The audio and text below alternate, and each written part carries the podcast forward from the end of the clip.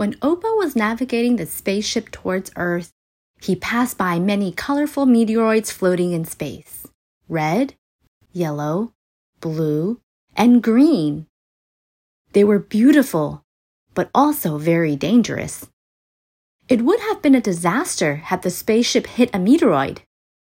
Opa dodged around the meteoroids left and right. He even used the interstellar navigator and launched a laser light to shatter the meteoroids in his way. Eventually, he reached Earth safely. "I didn't expect that you would be the first person I meet on Earth," Opa said. "I was hanging on a tree counting stars when I suddenly saw a bright light coming from afar," said Ai Mengqi. "I didn't realize it was a red spaceship until the light approached," Ai Mengqi said excitedly. "I kept running and running until I ran to the place where the spaceship landed, and then I saw you. Now that I know why you came to Earth, I will help you find new sources of wisdom," Ai Mengqi said firmly. "That's great. With you as my partner, I will not be afraid of any challenges. Together, we can restore Wisdom Planet eight one five to the way it was before." Opa happily gave Ai Mengqi a high five. The next morning, Ai Mengqi began to take Opa around and introduce him to his home.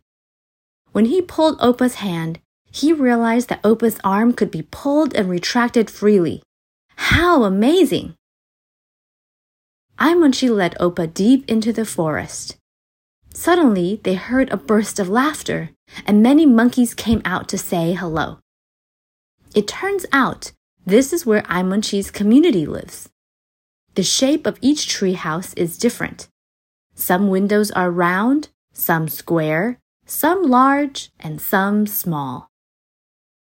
Ai Mengqi's family built their treehouse on the tallest tree. There are three floors.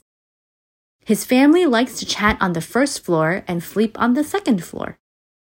Ai Mengqi himself likes to hang out on the third floor, because not only can he play games, he can also watch the sunrise. Afterwards, Ai Mengqi took Opa to the banana farm. "This fruit is so special. It's curved and yellow. What's the name of this fruit?" Opa, who had never seen a banana, couldn't help but ask.